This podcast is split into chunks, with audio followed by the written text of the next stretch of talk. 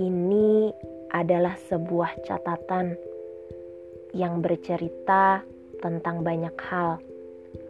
Saking banyaknya, ia bisa disebut dengan taman dengan berbagai varian pemandangan, mulai dari catatan perasaan, catatan perjalanan, juga catatan sudut pandang.